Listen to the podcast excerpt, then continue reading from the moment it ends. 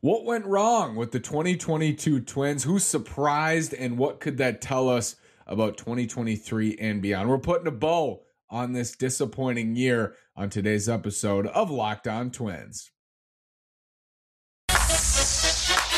You are Locked On Twins, your daily Minnesota Twins podcast, part of the Locked On Podcast Network, your team every day.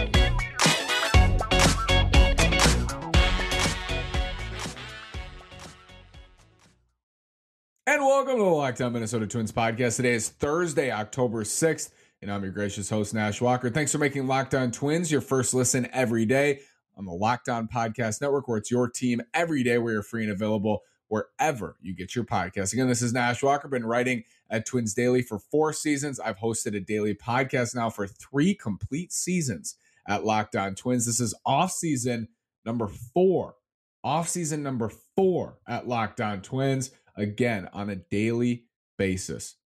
What went wrong? We're going to rank what went wrong this year. The top three things for the 2022 Twins, what that can tell us about the future. We got MVP, we got pitcher of the year, we got rookie of the year, we got surprise, we got numbers we're going to look at to explain what happened to the Twins this year. Let's start with our most valuable player ballot. Number five, I have Jose Miranda. 125 games. Jose hit 268 on base, 325, slugged 426 OPS was 16% above league average, one win above replacement over at baseball reference for Jose Miranda.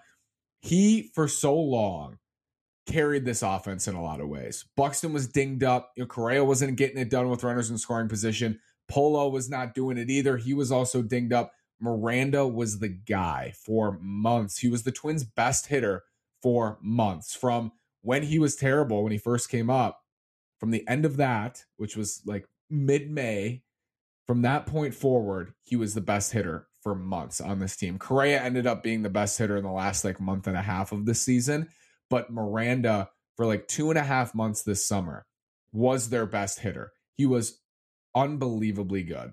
One of the best hitters in the American League in that stretch. Very, very good as a rookie. Miranda Mania, it became a thing. Miranda Mania, he walks off Josh Hader. You know, I target field. He had some really clutch hits. He kept coming through over and over and over at a time when the Twins weren't hitting outside of him, weren't healthy outside of him. So he comes in fifth. Obviously, a building block for this team. I'm super excited for Jose Miranda's future. And, and I think a lot of people are based on what we saw this year and what he did in that stretch as well. I think he's got to get a little bit stronger. I agree. You know, I heard Baldelli or somebody say that yesterday, get stronger this offseason. A lot of warning track fly balls got to get stronger, get that 20, 25 home run power, not 15 to 20. And I think he'll be really special. Also, defense, defensively has to improve. He's going to go down to Houston and work with Carlos Correa this offseason to try to improve defensively. Fourth, I have Gio Urshela, who played 144 games this year, hit 285, 338 on base, slugged 429, OPS plus at 121, which is 21% better than league average. And the last time a Twins third baseman who played at least 100 games at third base the last time a Twins third baseman had an OPS plus that high, it was Corey Koskie in 2003. He was one point over what Gio just did in 2022. Corey had a 122 OPS plus. Corey was my hockey coach back in the day here. So I always loved Corey's stats, Corey Koskie, and he, Gio Urshela had one of the best third base seasons we've seen out of a twin since Corey in the early 2000s. And that kind of says the Twins haven't had a lot of great third basemen in that span, but it also shows that Gio had a, a really nice year. He was over three wins above replacement. Uh, really, really nice year. He comes in at fourth on my MVP ballot. Third is Carlos Correa, 291 he hit. OPS plus was at 140. It's his highest since 2017, the World Series year, also the scandal year. 5.4 wins above replacement. He was a seven win player last year for Houston, and we've we've broken it down and, and dissected it all summer. He didn't get it done. He disappeared at times this year when the Twins really needed him. Down the stretch, he was very good, and everybody around him sucked. And that's the theme of this, right? Miranda was so good for months, everybody around him was bad. Correa was so good at the end of the year, everybody around him was bad. It never quite lined up offensively, especially in the second half. Correa comes in at third. I thought he had a really solid year. And I think, again, I would trust him to hit with runners in scoring position in the future. I would trust that he's going to be fine with runners in scoring position moving forward because what it's shown us is it's not predictive. It's not predictive. You're going to usually hit what you would hit otherwise with runners in scoring position. I think Correa is going to be fine. I'm fully on board with the Twins giving Carlos Correa a, a record breaking extension. I think he's I think he's wonderful. Second, Jhoan Duran, 57 games, a buck 86 ERA, 34% strikeout rate, 6% walk rate, almost three wins above replacement at baseball reference for Jhoan Duran.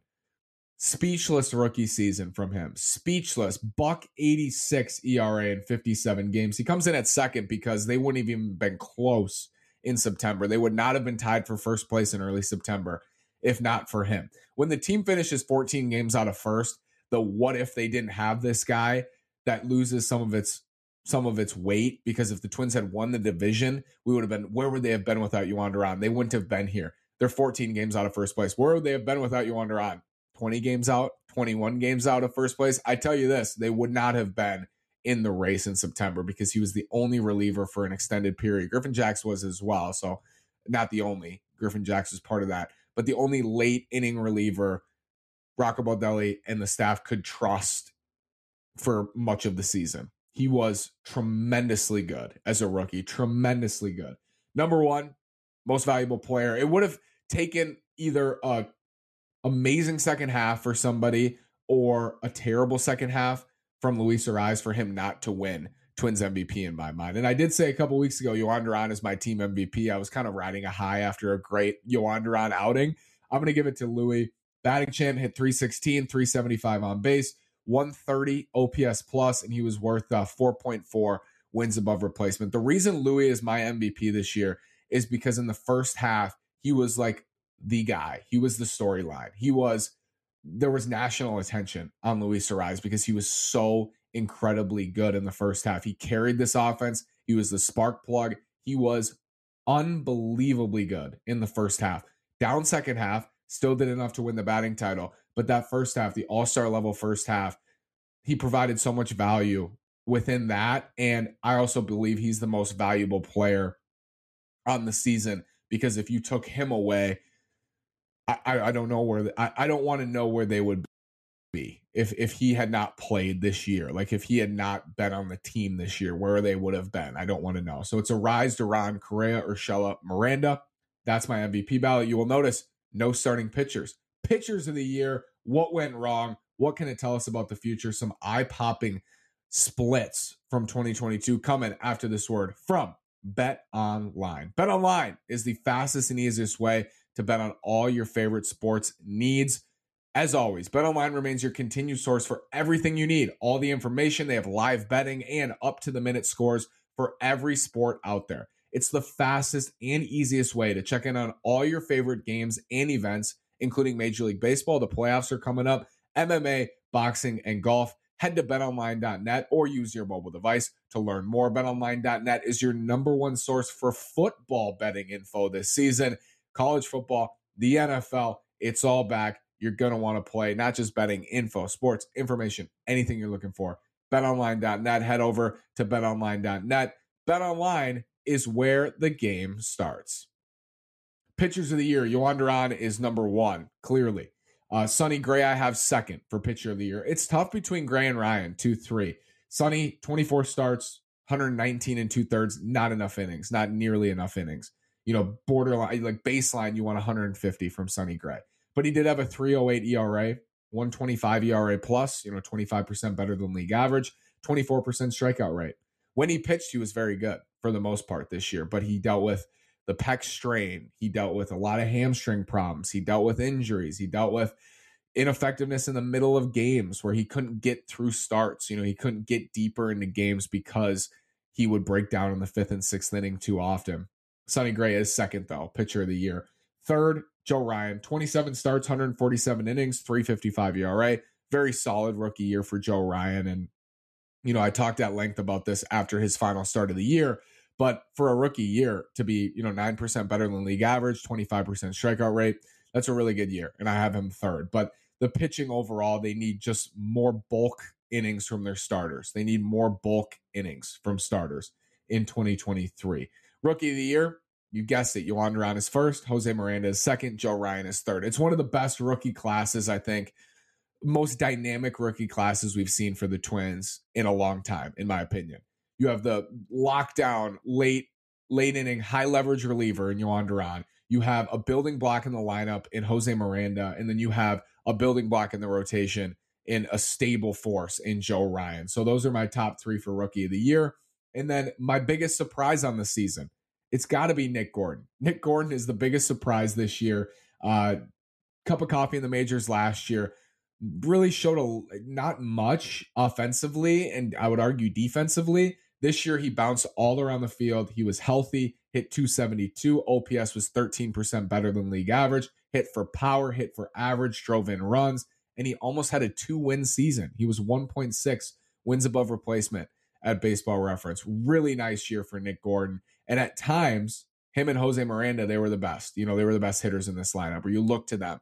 And Correa was a part of that. But when Arraez was struggling, Correa wasn't hitting with runners in scoring position, going through some slumps. It was Miranda and Gordon stability in the middle of that lineup, and they're both super young. You know, Gordon was a rookie last year. Miranda's a rookie this year. Nick Gordon is the biggest surprise of the season. Shout out Nick Gordon. Ranking what went wrong and what we can learn from it. Number three out of three. There's more than three. Three is philosophies. The philosophies around pitching, the philosophies around what they do in free agency and via trade. I think that's the third biggest reason why this thing fell apart. You can make this out in a couple different ways. You know, it's third. It's third on a, list of three, right? I came up with three prominent, but it's also an issue. I think it's an issue, and I made that clear. They need more bulk innings from their starters in 2023. And if you don't want to give your starters bulk innings, you need a much better bullpen philosophy. We want shorter starts. You can't have shorter starts if your bullpen's bad. And we learned that this year. In free agency, I said this last night. It's time to go after guys you want on the starting pitching market. It's time to secure a frontline starter. They haven't done that. It's a philosophy that they they don't give out those big deals to starting pitchers. I think that needs to change. I think investing in the bullpen that needs to change. And again, we've seen some signs of that changing. So philosophies I have as third, Number two is an incomplete roster. Incomplete roster. We knew on opening day, I certainly knew on opening day that this roster was in. They didn't fill every hole they needed to fill in the offseason. And they had a lot of holes to fill. They had substantial holes to fill because they lost 70, they won 73 games and lost 89 games last year. Of course. And they traded their best pitcher in Jose Berrios. Of course, you're going to have a ton of holes to fill. They had a ton of holes to fill. Some they filled with gusto at short with Carlos Correa. You know, Sonny Gray was a good acquisition, but they needed more than that. They needed more than Archer, Bundy, you know, Gray, Correa. They needed more than that. And maybe that's a bar you just that's too high for an offseason. And that was the argument of a lot of people. Like this, this team isn't good enough to even get close with a great offseason that you can't fill all these holes in one offseason. Looks like that's correct.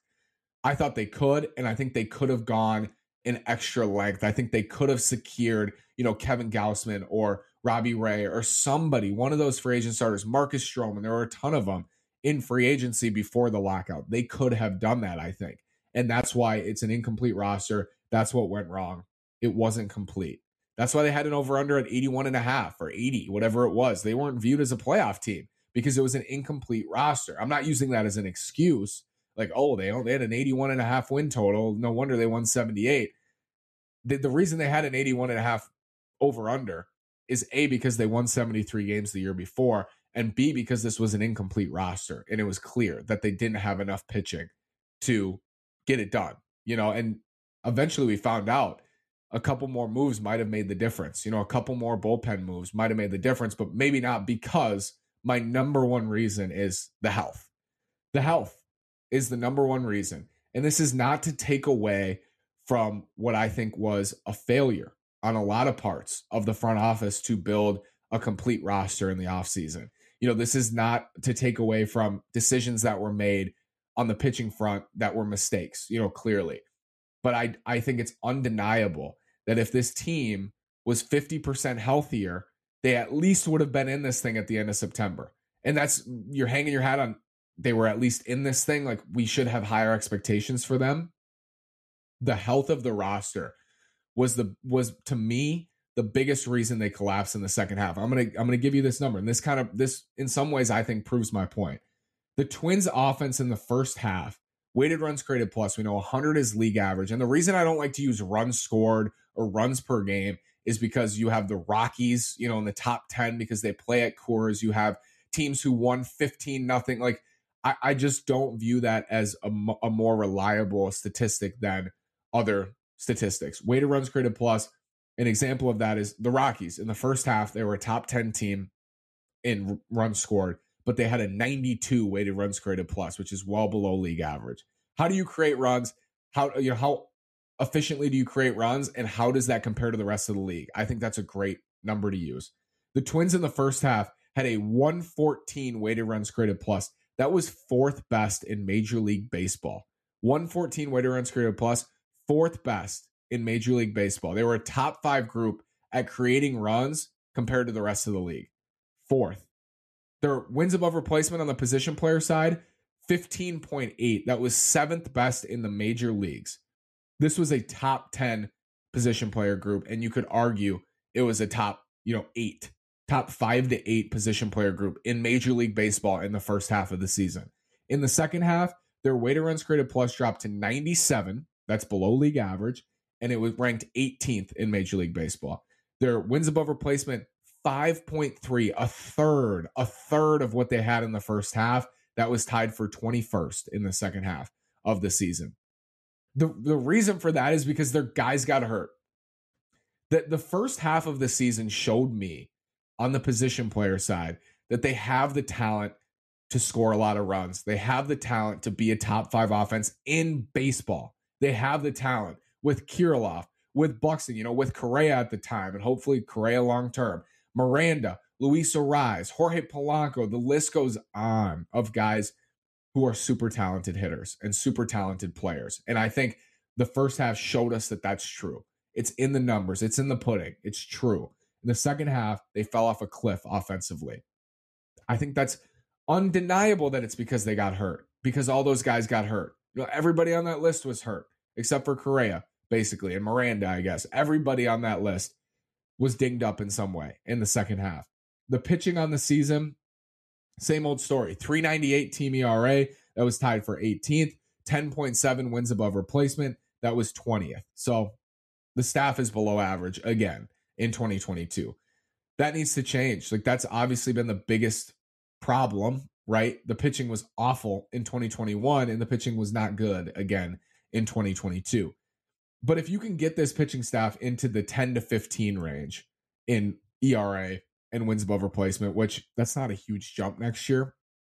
Staying a little bit healthier, I think they can do that with Mahle and Gray, and they need to go out and get another guy, as I've said. You get to that 10 to 15 range. Again, I think this offense can be at least top 10 in the big leagues. They showed us that in the first half. They've showed us that in recent seasons. You know, guys on this roster have shown us that they can be elite talents. They just need to stay healthy. And that's a huge if for this team. Defense, defense, defense. Negative 17 outs above average this year. That was 24th in baseball. So way down there and outs above average in defensive runs saved. They had 23 defensive runs saved positively. That was 13th in baseball. I don't view the defense as a huge problem for this team. I think they have some big defensive questions in the offseason, like is Gio at third? Are they going to give Miranda third base and have Louis play first? You know, who's your shortstop? Obviously, that's a big defensive question. I think the outfield defense, Selly's a, a really solid backup center fielder out there. He got better this year. He made some great catches. He's got good range. He came up as a 60, 70 grade center fielder through the minor league system. Byron Buxton is the best center fielder in the world. Max Kepler is likely gone, so that takes something away and right. And then Trevor Larnach graded wonderfully in left field. So they do have some questions, but they have certain guys in place uh, who are really good defenders. You know, Buxton specifically, and if they retain Correa, that would go a long way. But you know, defensive run saved, outs above average, they're just below league average in terms of defense. They can get better, but I just think the makeup of the roster is going to is going to make that difficult in my opinion because you have a lot of plotters you know miranda and Arraez and Polanco. Like these are guys who aren't elite defenders, and it's going to be hard unless they get much better to be an above average unit defensively.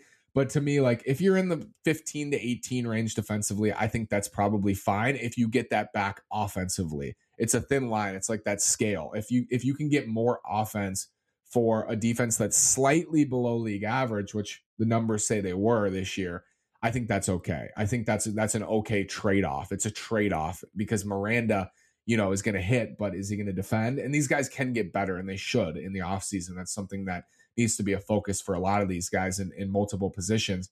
Uh, Matt Wallner in right field as well. We'll see how the defense fares and we'll see how it looks on paper, but they're about just below league average in terms of defense this year uh, by the two biggest statistics that we like to use. So that's kind of a season in review for you of 2022. We're going to start roster questions Friday, uh, Gio Urshela, and we're going to start to Gio Urshela, we're going to talk about on Monday and the decision there and what to do at their base. Friday, we're going to look at the most important players in the organization, ranking the most important players in the Twins organization, because I think that's where you have to start. You have to start with the players, who's the most important. And I think that'll tell us a lot about what happened this year, too. Most important players, a lot of them got hurt in 2022, and a lot of them you can't rely on staying healthy in 2023. We're going to look at that on Friday. Join me then. Thanks so much as always. And for those of you who missed uh, the podcast Wednesday or have missed podcast, I just want to thank you for all season long sticking in there with me, listening to these shows, commenting, interacting, your passion for the Twins, joining me. Thank you so much for the support of the show. And thank you for making Locked On Twins your first listen today. Now make your second listen, the Locked On MLB podcast. MLB expert Paul Francis Sullivan brings humor, passion, and unique perspective on every team and the biggest stories around the league. Follow the number one daily league wide podcast, Sully's Great, at Locked On MLB on the Odyssey app, YouTube, and wherever you get your podcasts. Thanks so much for listening. Have a great day. And as always, go Twins.